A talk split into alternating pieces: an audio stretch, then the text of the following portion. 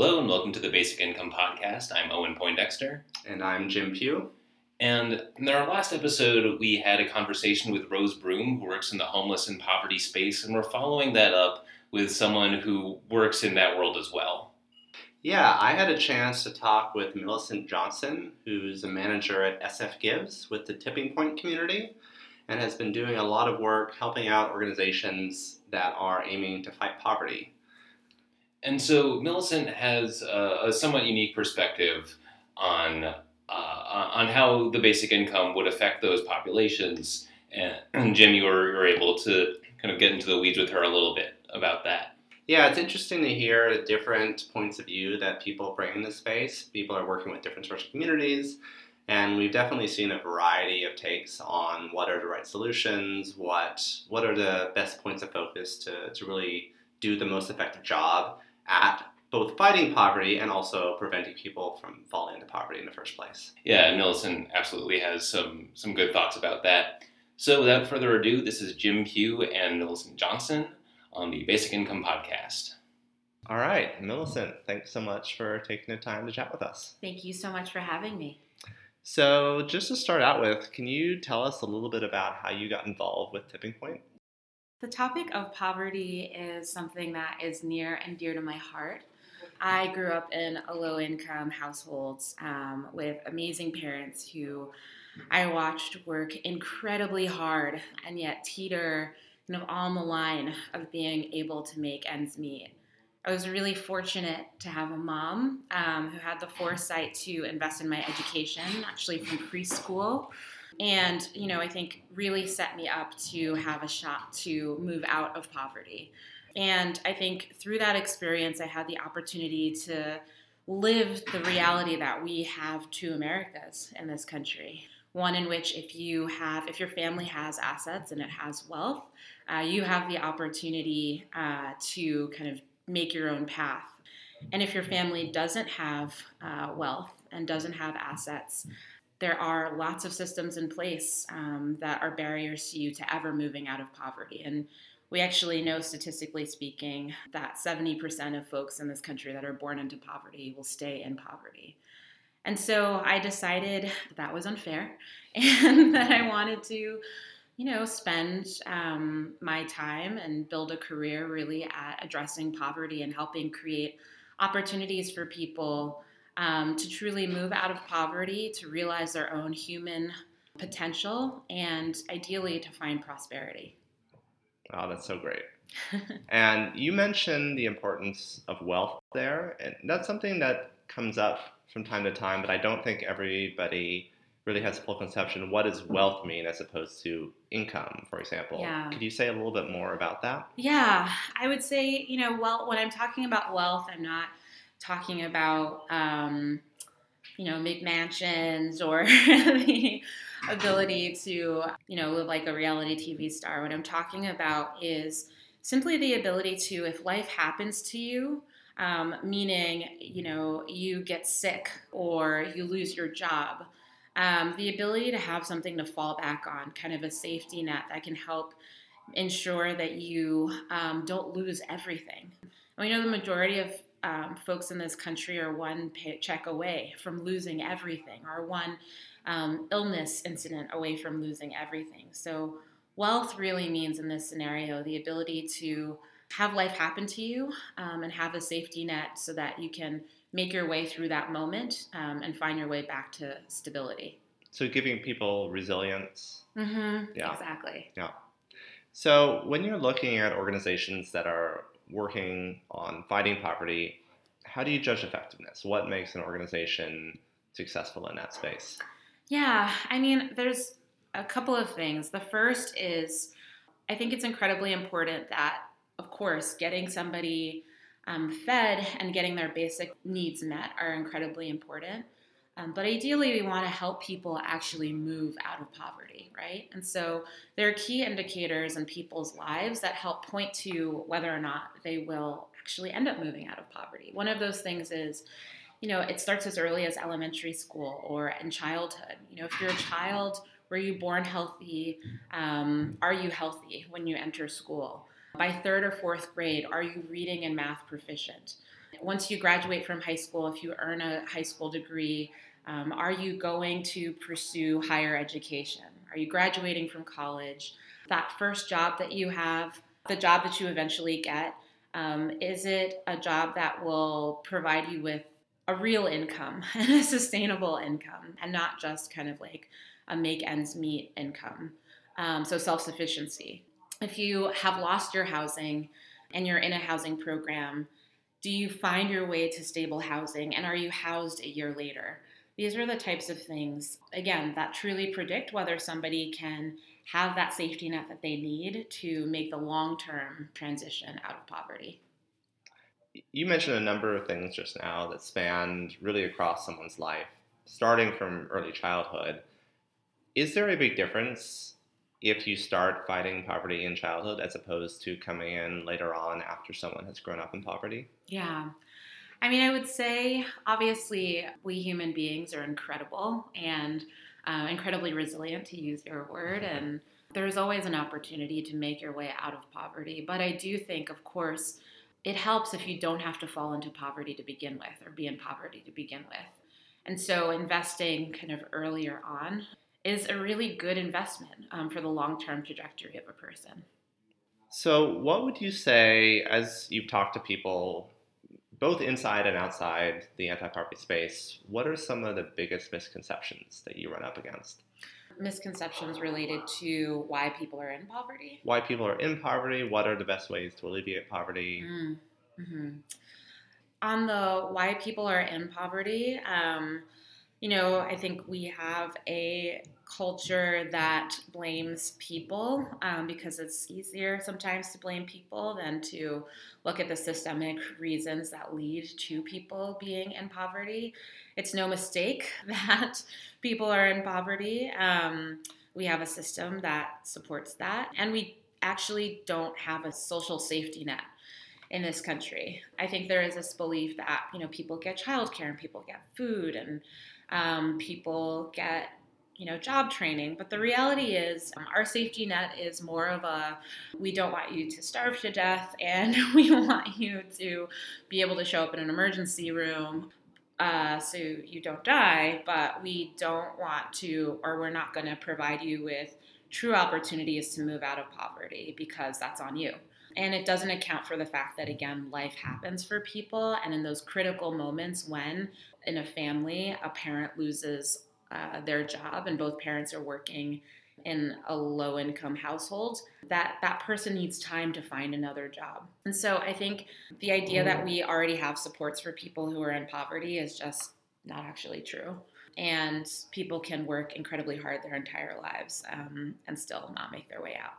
I think a misperception or something I, I'm personally really curious um, and challenging in the way that we support folks in poverty. I think that we have done everything to try to move people out of poverty except give people money. um, and, you know, I think that the time has come to consider that we should try, instead of making people jump through a million bajillion hoops to get supports that are not actually what they need to move out of poverty, that maybe money could be a part of the solution.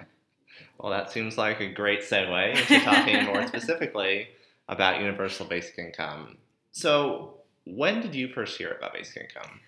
That's a really good question. I feel like probably in the last maybe year, year and a half, I think I got really interested in conversations about what the future of work could be and the reality that, you know, work is changing and the traditional nine to five is likely not going to exist for much longer. And a lot of kind of the low to middle wage jobs that we are seeing folks move into are maybe not going to be there in the next ten to twenty to fifty years. And beginning to think about what we could do to help support people in making that transition, um, and stumbled on kind of the idea of basic income as a way mm-hmm. to support people.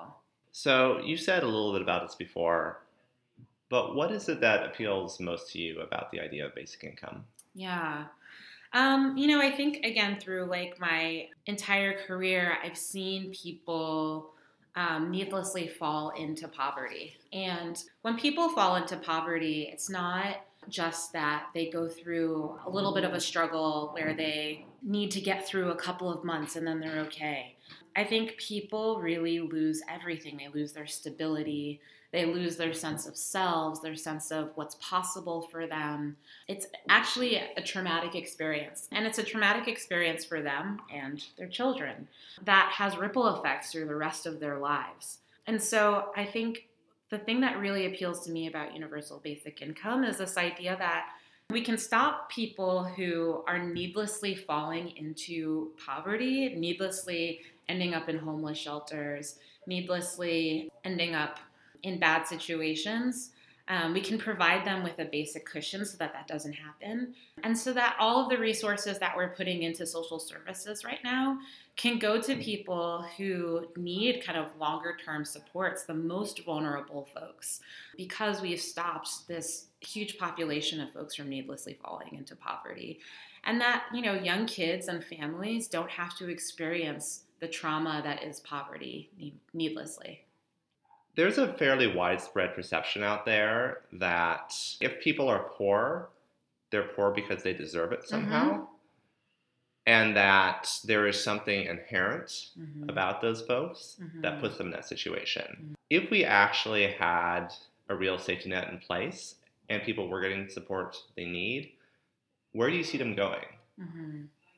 That's a really good question. I think for so many of the people that I have met in my career um, and worked with that are experiencing poverty, they simply want stability for themselves and their families, and they simply want opportunity for their kids. And so I think if we had a true social safety net and if people were supported, um, they would invest in their children's education. They would be able to spend time with them after school, reading to them, and they would maybe start their own businesses or go back and get more education for themselves and better their own lives. I do honestly, I deeply believe that once people have a sense of both stability and the fact that they have true opportunity, beautiful, amazing things bloom. And I would like to see that reality, and I would like to see that happen in our society. What other programs would we need in addition to the basic income to really have a comprehensive solution to poverty? Yeah, I mean, I think there are a couple of programs that I think um, would definitely need to continue. I think about childcare in this country, right? This was a huge miss of our society um, to not provide um, universal basic pre-K to uh, young people. The statistics show that actually people's life trajectories um, start in pre-K and having access to quality preschool. I think, you know, there's an estimate that here in the Bay Area, childcare can cost a family around twenty thousand dollars a year. You know, I think I would not want a universal basic income. It would be, sure, p- people could use it on whatever they want, including childcare. But it would be sad to see a universal basic income eaten up by, you know, basic needs that people have, um, like childcare, when it could go to helping a family start a business or helping a parent go back to school or helping a kid go to college or something like that. So I would say that there are basic things around healthcare, around childcare, um, around housing. Um, that are needs that will, that should, one, should be a basic human right, in my humble opinion, um, and that we as a community should be supporting for people. Some proposals of basic income do include giving money for children. Mm-hmm. Does that seem like a good solution to you? Yes. Um, but again, I would say, again, universal basic income isn't a silver bullet. What it is going to do, right, is help families have a potentially better quality of life. Um, it's not going to erase some of the isms that got us here. We have housing policies in this country um, that were built on racism. We have um, employment practices in this country that exclude large segments of the population due to um, both their economic backgrounds and racism again, um, and all sorts of, you know, other outlying factors that help provide barriers on the way to people um, moving out of poverty that we have to work on as a society. And so, again, I think basic income is um, part of the solution of how we get there. Um, but I think that there are some things that we as a society um, and our government need to do to remove barriers to people truly making their way to stability and prosperity. So thinking about moving towards a future with basic income, do you have concerns? Are there things you're worried about could go wrong? Yeah, absolutely. I would say the thing that I get really, one of the things that I get really excited about um, when I think about universal basic income is this idea that we can finally say as a society that we believe that every person deserves and should have a basic quality of life. And that when life happens, as it happens to all of us, we all deserve the ability to have the space and time and supports we need to get back on our feet um, and find our way. And I think it has the potential to dispel this myth that only good people don't have issues in their lives and don't fall on hard times. I think the challenge, though, is that I think sometimes when people talk about basic income, they talk about it as a way to get rid of our societal contract and our societal um, agreement to each other, that we should support each other through this life um, and through what happens to us in this life. I would not want to see universal basic income be a way for people to buy out of that societal contract and that societal responsibility um, to each other and to the most vulnerable among us. And so it's my hope, again, that this is a supplement to the supports that we provide people as basic human rights um, and rights of um, citizenship, and not something that we do instead of those things. Any other thoughts you'd like to share around your work or basic income? Yeah, I mean, I guess if I may be so bold, I would say in thinking about, you know, what the road to a potential universal basic income is, I think something that I, I've always really liked about philanthropy is that I think philanthropy has the opportunity to experiment um, and take chances um, in ways sometimes the public sector is challenged to do.